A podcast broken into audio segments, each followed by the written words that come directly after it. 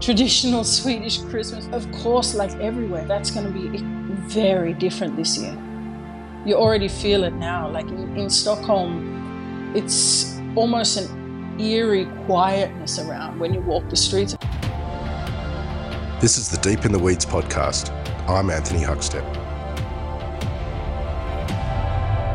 A career in hospitality can open up a world of opportunities. Plying one's trade as a chef means the chance to travel and work abroad is a very real prospect. The chance to absorb yourself in another culture, learn new techniques, learn how to use different ingredients too. For those willing, it can deliver a multitude of incredible experiences. Catherine Bond has joined the Punk Royale group in Stockholm, Sweden. Catherine, how are you going? Yeah, good. I mean, as good as we can be in these weird and uncertain times, but I think everybody's feeling that across the world. What's it like in Sweden at the moment? There's all sorts of uh, lockdowns going on across Europe. What's what's the situation in Sweden? Sweden has just last week introduced the 10 o'clock curfew um, for restaurants and bars. So no alcohol is to, permitted to be served after 10 p.m. now, um, and guests must leave the premise by 10:30.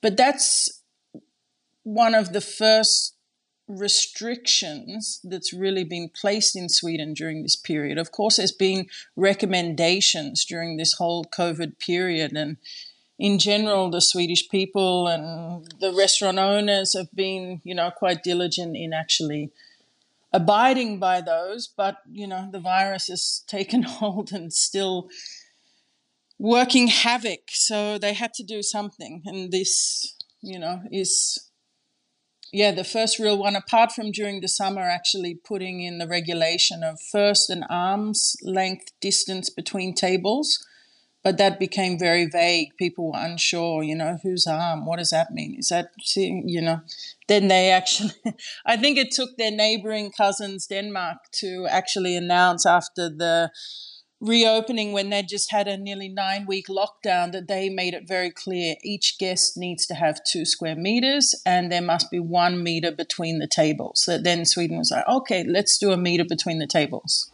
Wow. Yeah. What's it felt like for you during this period being in Sweden? Yeah, it's been a, a, big adjustment. I mean, of course, I think moving to a new country and a new city after, you know, I lived eight years in Copenhagen, that coming to Stockholm was already a lot of new things to get used to and get settled and start to make my own friends and connections. Of course, I came up and moved very much into Jocke's already established life and connections here, but you know, I was just starting to feel my way around this new city, and then, you know, in in March when Denmark was, I think, one of the first countries to go into a full lockdown. Um, that added to this little bit of anxiety or what it was, but like, okay, a big part of my heart, I still feel like Denmark is home and here they are announcing all of these regulations and stipulations and and here i am in sweden in stockholm and not yet quite attaching to that in the way that i feel comfortable. I, I don't know. It's been it's been a crazy few months. You mentioned uh, you spent eight years in denmark and that was with uh, noma. Um, have you had have you had communication with them and, and and what they've been going through during this time? Yeah, yeah, absolutely. I mean, I was just texting with James here a couple of days back, and um, during the period as well, I think James was one of the first people I called um, when Denmark announced the lockdown, because of course now joining the Punk Royale group, they have a restaurant in Denmark as well. But when this all happened so quickly, we weren't able to get to Denmark um, before the lockdown. So we were trying to communicate with the team there from Stockholm, you know, how we were going to go about transitioning into this phase of a lockdown period. And, you know, I, I still hold the Noma team and the Noma family very dear to my heart and have so much respect for everything that they're doing and on the level that they have to deal with all of this as well. And yeah, it was I had some phone calls and conversations just you know talking to them and and seeing how how they were doing because it's it's been a yeah some crazy times. You were um, born in australia. Can you can you take us back to your early childhood? When did you first start getting interested in food? Oh i've always not always but i grew up just with my father. I had a bachelor father who brought up myself and my sister, who's seven years younger than me. Um, and so I also had to take on that motherly role a little bit from already when I was eight, nine years old. And I would find myself often cooking meals for the family, but actually really enjoying it as well. And my father is from a big Dutch family, 13 kids so he's the youngest of yeah youngest of thirteen kids, um, and eleven of them boys as well, which is quite unbelievable. Um, so we had a big big family, lots of cousins and uncles, and you know people would always be visiting, and we moved around a lot. Like my dad would be like, "Okay, we're going Port Macquarie, we're going to be there for a year or two. I'm going to paint houses with this brother. And oh, now we're going down here and south. And I'm going to be welding fishing boats. It's like, oh, okay. And so I, I think I lived in like 27 houses before I was 15. It was crazy. Yeah. um, which, again, I think that's funny coming from a family who never traveled overseas, but we had this in us that you know moving around and being adaptable and adjusting to new places that's something that i had from a very very young age. But that also came with this love and this joy of sharing a meal. Like my father worked very hard to be able to look after my sister and i that when we did have a meal time we always made it something special. We'd always take the time to sit down together to sit at the table to set the table um, we had our traditions, our Friday fish and chips, our Sunday roast, our, you know, cooking breakfast together on the weekends. And so I'd always had that love and desire to, if there was some way I could make doing this something that I love so much, my, my career, then that would be the ultimate. You've worked in many venues, but where did you get a start in the industry? Uh, my very first job in the industry, I was 16 and got a job working at a place in Greenwell Point, so a couple of hours south of Sydney, at a place called Backgate Seafoods. So it was uh, it was in a place at Greenwell Point, which is known for their fish and chips, and right on the harbour. And you know, we actually lived there for a period in my teenage years. Um, Backgate Seafood was like the one level up, but not quite a restaurant, but you know, still serving fresh caught fish and seafood and shellfish. But it also had like a takeaway retail counter. But in the in during the day and into the evening, you could actually sit outside and BYO alcohol. People would bring six packs of tinnies or a bottle of wine and um, sit outside and then I, so it was also a fun like my first job in hospitality i was doing everything from the retail side to actually serving and selling the seafood to cooking to yeah it was quite a start if you say that. You moved around a lot as a child but you also traveled a lot for your career. Can you tell us a little bit about the sort of journey that you uh, spent going around the globe um, cooking in various venues yeah, absolutely. So I left Australia for the very first time just after I'd turned 21. And the first stop was Thailand. And um, after saving up all my tips for a year, I was working front of house at Est just before we left for for that first overseas trip. Saved all my tips for a year, and then was like, "Whoa, okay, if I live this back backpacker lifestyle and stay in hostels and travel around on the local bus. I could have like a year off in Thailand. This is amazing, which I did.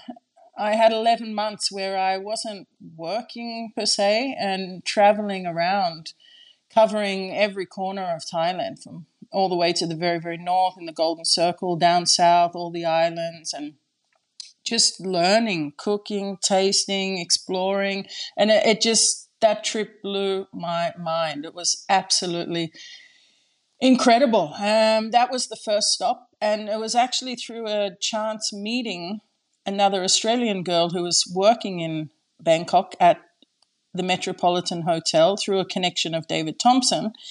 Uh, went to say hi to her, and she was the executive chef for the whole Como Hotel group, and um, offered a job to go for a season or a season, a Christmas period to the Turks and Caicos Islands in the Caribbean. Um, so I jumped from like front of house at Est, 11 months off in Thailand, through this conversation, ended up in the Turks and Caicos Island, back in the kitchen. Um, so living on a Caribbean island, um, cooking. It was a private island, thousand acres, um, 60 rooms, would house like 100 guests at a time, but had nearly 400 staff.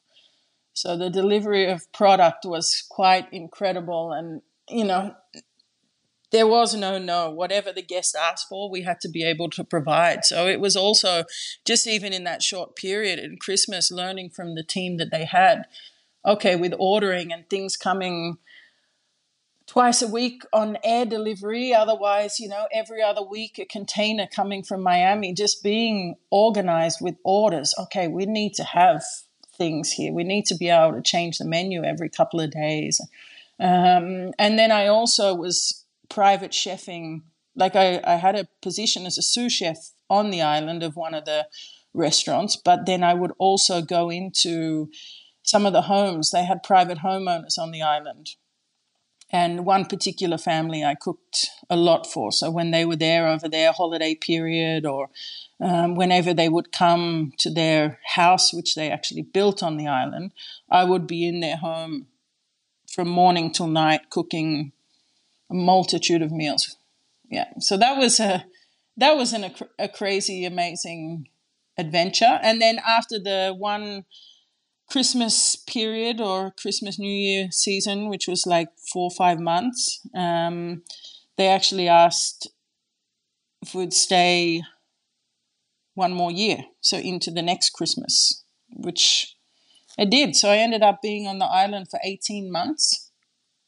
Um, and from there actually f- found contact or yeah made contact again with uh, another australian guy so many australian connections all over the world but an australian guy who'd been living in japan already for like 10 12 years he'd married a japanese woman and was making a name as an incredible architect and interior designer who was now based in Hokkaido in the northmost island. And he had um, bought an old Japanese pension or what we might think of like a hostel, like a, you know, 30 bed, you know, communal living rooms and an onsen in the basement, like these hot spring fed water baths. Um, but he'd bought this old pension in Hokkaido, in the very north of Japan, in a ski resort, and was redoing it into nine deluxe suites, and then wanted to have some. Yeah, food and beverage outlets within there as well, and made connection with him. Never been to Japan, um, growing up as I did on the east coast of Australia, going from there to Thailand to the Caribbean, I'd never seen snow. I'd never even really, if I think about it, seen leaves on a tree change color because I'd never been anywhere cold enough that that actually happened. Um, so I found myself after 18 months in the Caribbean just yeah let's do it i can get a working holiday visa to go and work in japan but that would require me to go home to australia to do that so i took those weeks in the transitional period to go home for a while do the application got the working holiday visa and showed up in hokkaido in October. So also got to see the seasons change for the very first time and to see a Japanese maple turn red and all the leaves turn yellow. And then when it actually finally started to snow, that was a, yeah, quite the experience. Well, it was during your time in Hokkaido that the connection to Noma happened and sort of changed your path again. Can you tell us about what happened? Absolutely. So I was in Hokkaido and did four winter seasons there. So stayed for four years. Um, of course, it is a demanding and taxing, exhausting job doing seasonal periods. But you know, the one good thing that come from that was eight weeks holiday a year. So being able to travel and continue to see the world. But after the fourth season, and also tipped by the earthquake and the tsunami, which you know shook the nation and you could feel it was going to be some tough times ahead. And, you know, I was still in my, you know, late 20s, mid late 20s, and full of energy and passion and excitement and always wanting to be learning. And, you know, it just seemed a natural tipping point like, okay, this has been an incredible run. Now it's time to, to look for something new. And didn't have really much more thought than that, but that it was clear okay, once this winter season is over, I need to move on to the next challenge. And back then, I, I remember it. I had a, an iPad, one of my first, yeah, technological Apple products, and my father actually got for me this old big brick of a thing. Um, I was sitting on my iPad scrolling through Twitter, and then this tweet came up from Rene Redzepi. I was like, Rene Redzepi, oh yeah, that's the, the chef from Noma. I was like, you know, and, and I remember it, it was almost word for word. I, I remember it saying, Are you a decent Homo sapien? We are looking for a passionate and enthusiastic individual to join the Noma team. And I was like, hmm. I was like, that's that could be me. And it was also a little bit vague, which I liked. It wasn't really what position or, you know, and I was like, hmm, but I mean, I can jump back in the kitchen or I can do the front of house. I'm pretty versatile in that sense as well. But this restaurant in the very north of Europe, in Denmark, that, you know, sounds like it could be a fun challenge and something totally different from what I've been doing running a hotel in the north of Japan. Let's send a message. And, you know, but of course, when I started to think about it and, okay, I should do a little bit of a cover letter or, you know, and, and update my CV. I've been traveling and working a lot, and now I find myself in Japan. And how do I describe this position I've had for the last four years? And so, and I wanted to do it right. I didn't want to give away too much information. I still wanted to keep it brief. Um, so I started writing and um, had a very, very good friend in Hokkaido, another expat girl who married a Japanese guy, she's still one of my very best friends. She's Italian Canadian, so we also had a good connection and fun times finding ourselves as two girls living in the north of Japan. She said, she's like, don't be too nervous about it. Just you know, put down your heart. And I did it, but it still took me a couple of days because I was like, oh yeah, this this is actually the world's best restaurant. um, I don't want to stuff it up. Like, you know, I want to, okay. And then when I finally, two or three days later, was like, okay, back to Twitter. I need to find how do I submit this information. There was an email address on the tweet. And then I was like, oh man, this tweet has been favorited a few thousand times. It's been retweeted across the world. I was like, oh yeah, that's right. This is Noma we're talking about. And I was like, oh, okay, I'm going to send it, you know. What I just would hope for would be amazing that if, you know, a real human actually just responded to me, regardless, you know, what the thought was. I am an Australian girl living in Japan with a Dutch passport. It's, it's all quite weird, but let's cross our fingers and see.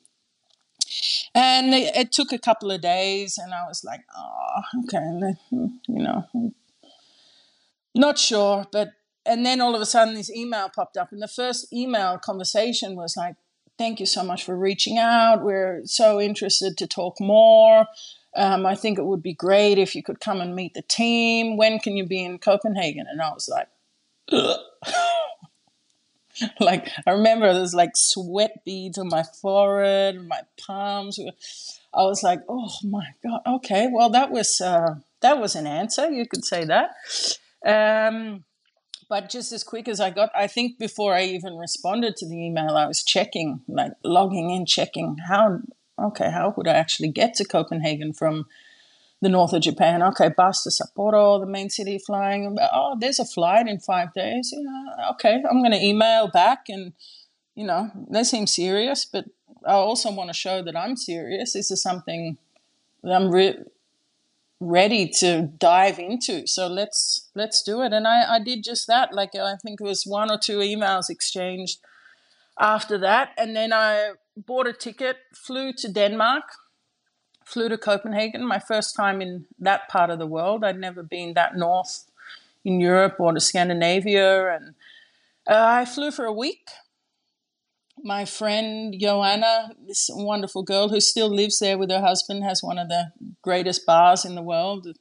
Um, we sat over a drink at her bar the night before I left, and she really helped me just get into the mindset of thinking, like, you know, whatever happens, just go into this week. You're so fortunate. How many people would kill to be in that position that you're actually just going to spend a week at Noma? just enjoy it. You ended up spending eight years there and doing yeah. the, the pop ups in Japan, Australia, Mexico. What, what's been some of the real highlights for you, and what did you get from working at Noma?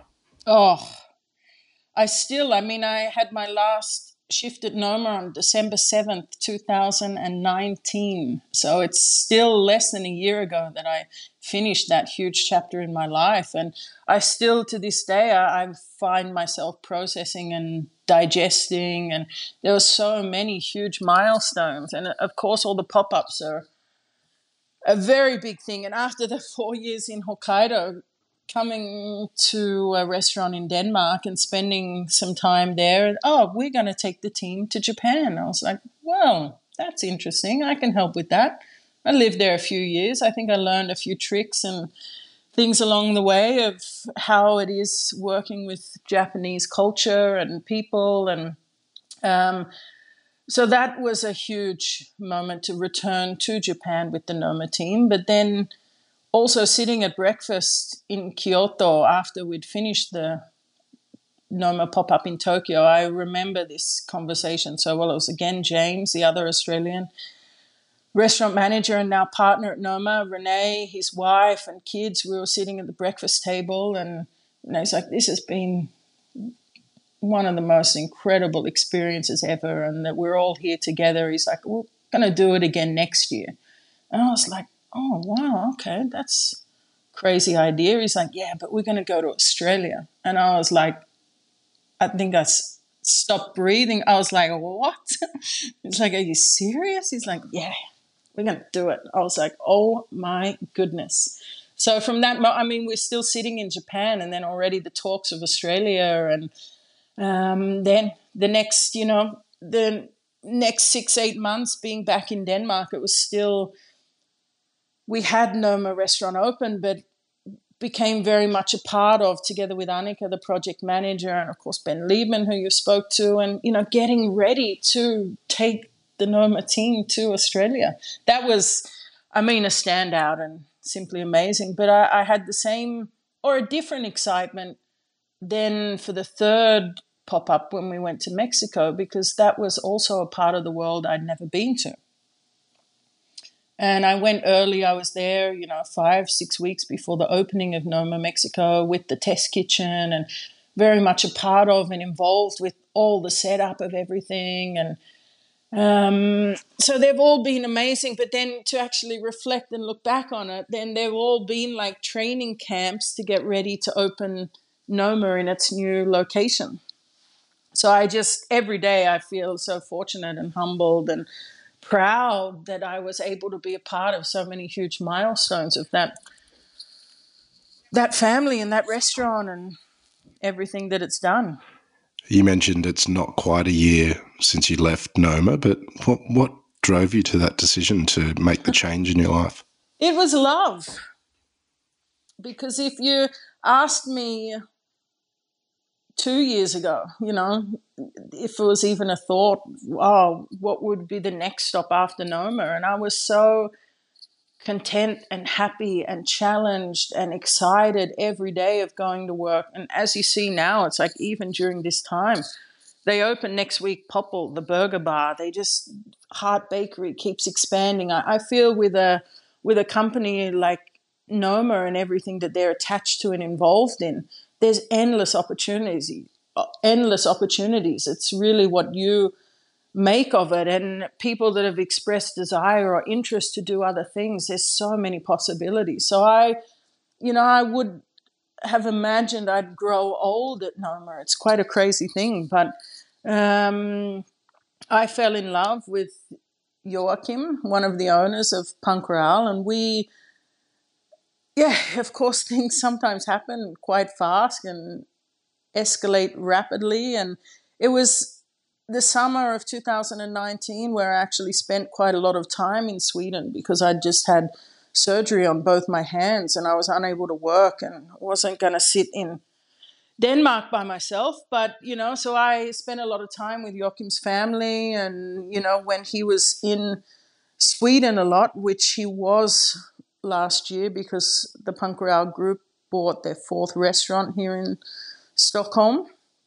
Um, that after the summer when we'd been in Sweden a lot and we returned back to Denmark and I was starting up back at work after these months off and Joachim was still traveling you know several times a week he was doing the flight or the train back and forth from Copenhagen to Stockholm and it was like we didn't even really talk about it we were sitting I think over breakfast and I said to Joachim I was like this isn't really like you need to have your base in Stockholm. To me, it's very clear now with this new project. And of course, you still have a restaurant in Copenhagen, but you have three now in Stockholm. And I think in order for the team in Copenhagen to really be able to step up and take the responsibility, it's also something that you need to be able to let go of in a way. It's been open, it was nearly two years at that point, and you know, you know, I think it's something that you need to consider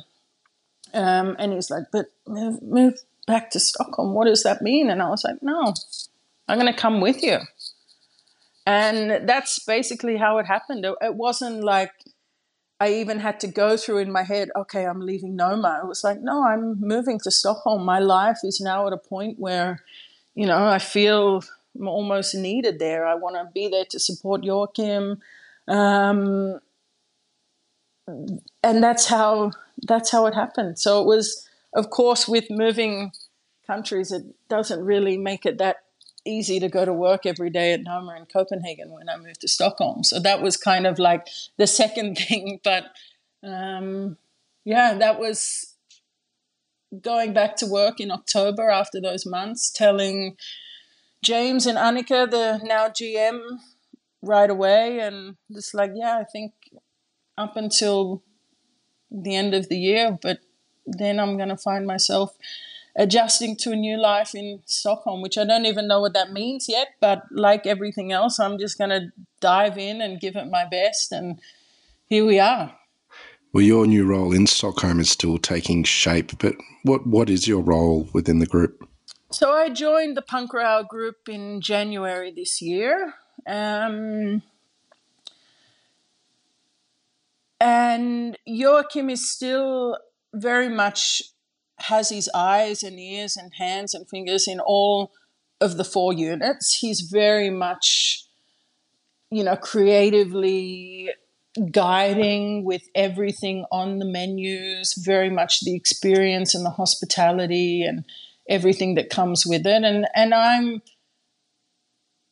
yeah, I think we named my role when I first joined like guest experience yeah something with guest experience because it, it is a big big part of the punk royale group's restaurants the actual experience and the hospitality and the way in which things are delivered so i've been working very much with that but of course in this time and this period my experience and everything i've learned in my years at noma i've also been very much involved with the team during this global pandemic, which has thrown all sorts of curveballs. And, you know, we've had to be constantly making adjustments to schedules and also with bookings and cancellation policies and seating times and table spacings and so it's been a very fluid transition if you say like that. I find myself very busy every day with a multitude of different tasks. Um,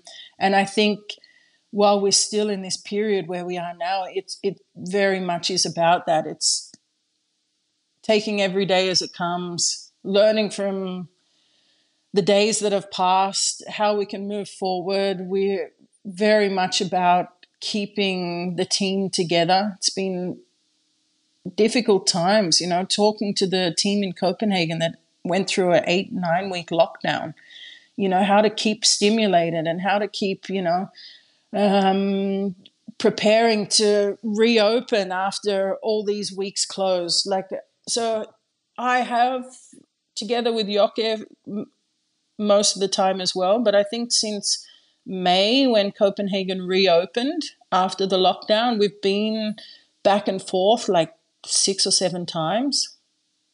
Um, so we're there to support them and help them, and you know, just be there to guide them, and um, you know, and it, it's also been so valuable to go down there and talk with the team in Copenhagen, not only at Punk Royale, but then, of course, responsibly meeting up with and seeing old colleagues and friends from Noma and stopping by Hart Bakery for a coffee and, you know, but, and just coming back with all that information and that we are able to share and learn from our colleagues over in Denmark and bring that back to Stockholm and vice versa. We're also experiencing things and learning things every day in Stockholm where they're doing it quite different to Denmark and you know feeling a little bit like this buffer in the middle. It's like, you know, it's not to say that one is doing it better than the other, but they are having quite different approaches and we're just making sure to follow all the recommendations and guidelines and whenever we're traveling of course we do it responsibly and um, but you know, when we are transitioning between the two cities, to actually, yeah, be be constantly open and you know also willing to share what we've experienced and learned along the way. The restaurants in the Punk Royale group are quite different to Noma. Could you give us a, a sense of what the offering is with them? So the original Punk Royale restaurant in Stockholm, which opened a little over five years ago, um, it's a tiny space. I think it's like 50 square meters, the entire building. It's absolutely crazy. And it's a tiny part of the thing and the experience of that punk royale is that, you know, it's quite a tight packed environment. It's this tiny little kitchen. The tables used to be quite close together. Of course, now they're much further apart, but it's like loud music, smoke machines, lasers, UV lights, graffiti, madness. And the team, it's like they have the most amazing team of people working in the restaurants in, in Stockholm here in Södermalm. It's like they're performers in a way. They come in, they have like little groups, they organize, they have themes some days, they dress up as Tiger King one weekend. It's like you walk into this place and they're like covered in glitter, you know, they, they get into character. But also the thing is the table is laid with a crisp white tablecloth. It's got like a beautiful antique brass candle holder on it. And, you know, that it's like, it really is a play with these two worlds. It's punk in a bit of the attitude and of course the environment but the royale comes with it's like Jokke was first head chef of a two star here in Sweden at Edsbacka and he's like quite yeah he's I mean he loves truffles he loves caviar he loves all of these things. He's the biggest buyer of most of them I think in the whole of northern Europe. It's absolutely crazy that then you also it's like you're in this environment and, and then someone like feeds you with a spoon this lobster set mushroom puree mountain with grated black truffle over it. Like you just things happen so fast. And the next thing you're getting caviar spooned on your hand and a shot of ice cold vodka. But then you also get i mean the menu at the moment is around 20 servings. And that's it. When you book a seat at punk royale a little bit like Noma in the same sense as well. It's like you don't know what you're getting yourself in for, like what the menu is right at this period, right in this time. pretty much guaranteed you're going to get caviar, lobster, truffles. That's a given. But outside of that, could be, you know, sometimes it's more smaller snack servings, sometimes it's more plated dishes. Depends on the time of year and the products, of course. But it is a all-in package. So once you sit down, um, all the food and all the beverages. Of course, there is an option with an alcohol-free beverage pairing, which the team there make all different sort of concoctions and juices and infusions, and the the experience shouldn't be any less if you're not drinking alcohol. But of course, part of the whole thing for a lot of people coming to Punk Royale is that you just sit down, turn off, and you give in for the experience. You just sit back and enjoy the ride because it's a couple of hours of just you know drinks and food and things and music and and the demand, like the Punk Royale original restaurant, this small one I'm talking about, like 50 square meters or what it is, it's a tiny place. They also have two doors down, so it's not connected, but on the same street is what has been known as Punk Royale Cafe, which became like the little sister Punk Royale. And it's a much bigger venue. It's actually got like a mezzanine floor um, where they have the capacity to do like double, maybe triple the amount of guests. Um, and it had been for the past several years actually doing a lighter version of Punk Royale. So it didn't come with the beverage package. You had more flexibility with the menu. It didn't have to end up being this 20 serving, you know, course menu. But actually, that's been one of the biggest changes in this Corona period is that both restaurants now in Stockholm, both the Punk Royale units, if we say like that, are actually doing the all in package in order like the demand was more there for people wanting to actually come out and have this you know responsible but experience you know they wanted to come and, and be taken care of. And so now both venues in stockholm are doing the same all in total over delivery package. Um, it's also an interesting thing at the Punk Royales in Stockholm that when you arrive and you sit down, there's like a small cash box on the table. And when you get greeted before you get your first drink, it's actually required that everyone on the table locks their phone away.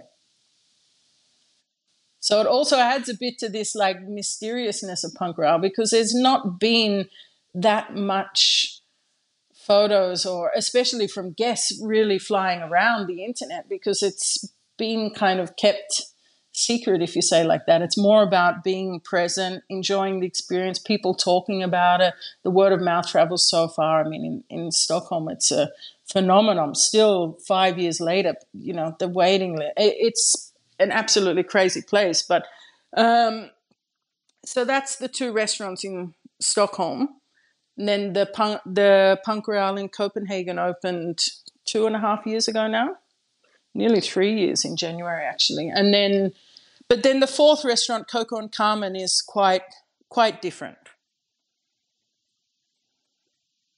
So it's not smoke machines and lasers and it's still it's a neighborhood restaurant in what is you know, the more fancy side of Stockholm, if you say it's located in a part of town called Östermalm. Um, it's been a neighborhood restaurant for 40 years, run by a couple, actually called Coco and Carmen. So he, Coco was the gentleman and Carmen was the lady.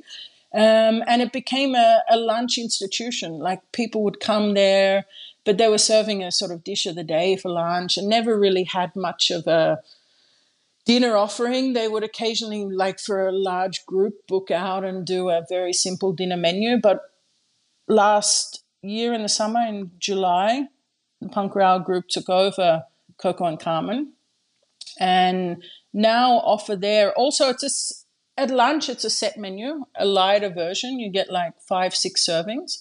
And at dinner, it's like 10, 11 servings but that's that's it there you can choose whether you want to do an alcoholic or a non-alcoholic pairing or of course you have the flexibility with ordering a la carte or just having a bottle of wine or a glass of something but it, it's still for the food part of the experience that's curated and taken care of by Punk Royale to deliver you the best. And you see the truffles, you can have the caviar and vodka, and but it, it's a more, you know, what some might feel is a more classic restaurant. The the windows you can see through. It's not that you walk into this dark room with UV lights. It's a more classic dining room in that way. What's the sense there at the moment? There's been cases rising. Uh, what's what's it feel like uh, for you? What's the next couple of months look like for Sweden? Yeah, it's. I know from being here in Sweden last year around this time, or this time like towards the end of December, that a huge thing for Sweden is Christmas and these Christmas tables. Um, quite often, it's usually these company Christmas lunches that you know go on for sometimes it feels like days where you have all of a sudden a work lunch and then a family lunch and a friend's lunch and you go out for these big christmas buffets. Everyone gets absolutely wasted. You feast on all the traditional traditional swedish christmas fare like of course all the herring and and, and it's like that of course like everywhere that's going to be very different this year.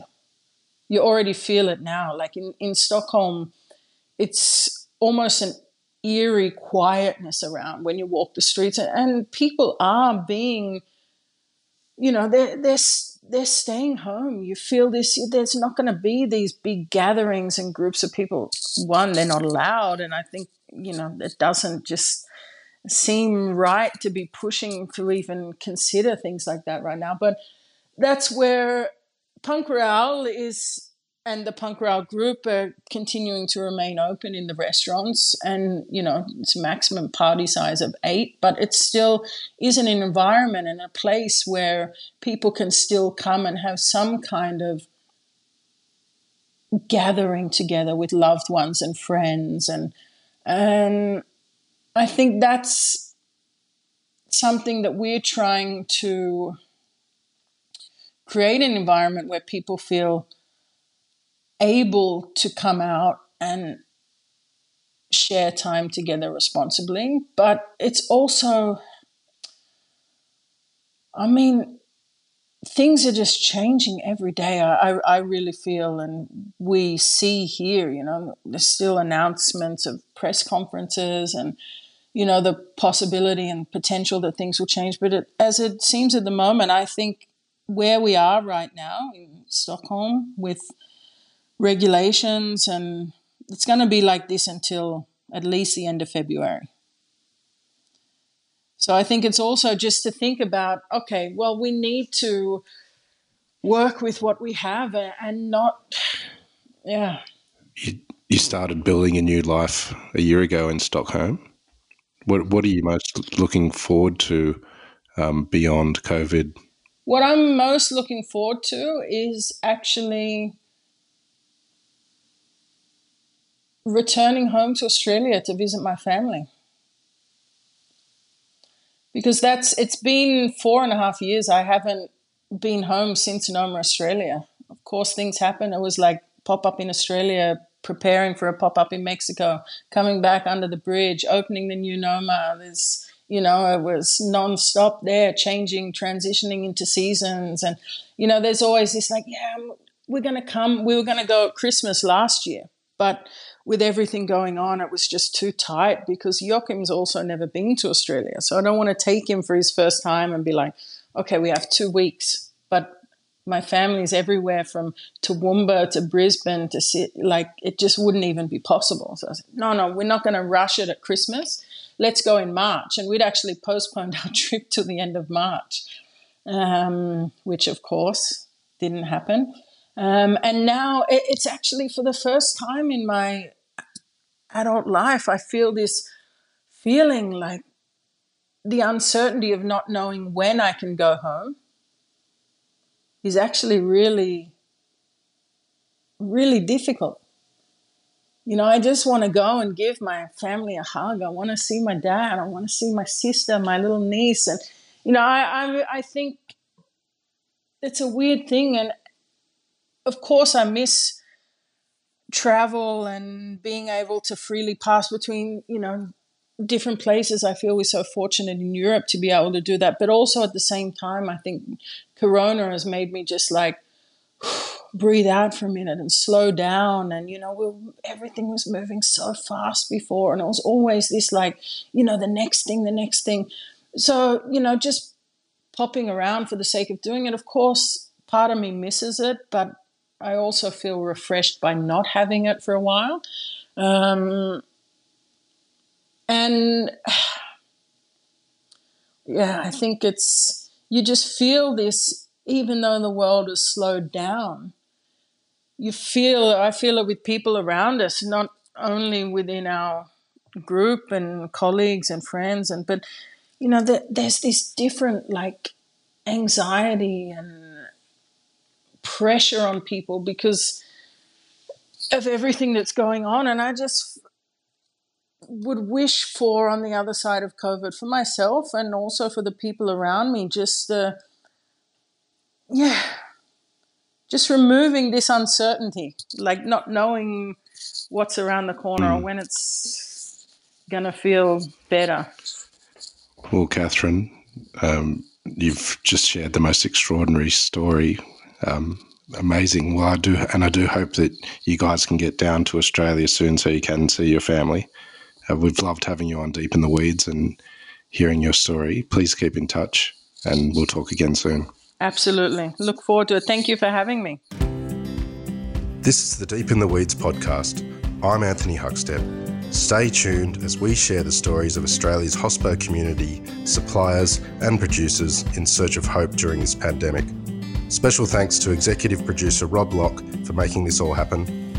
Follow us on Instagram at Deep in the Weeds Podcast or email us at podcast at deepintheweeds.com.au. Stay safe and be well.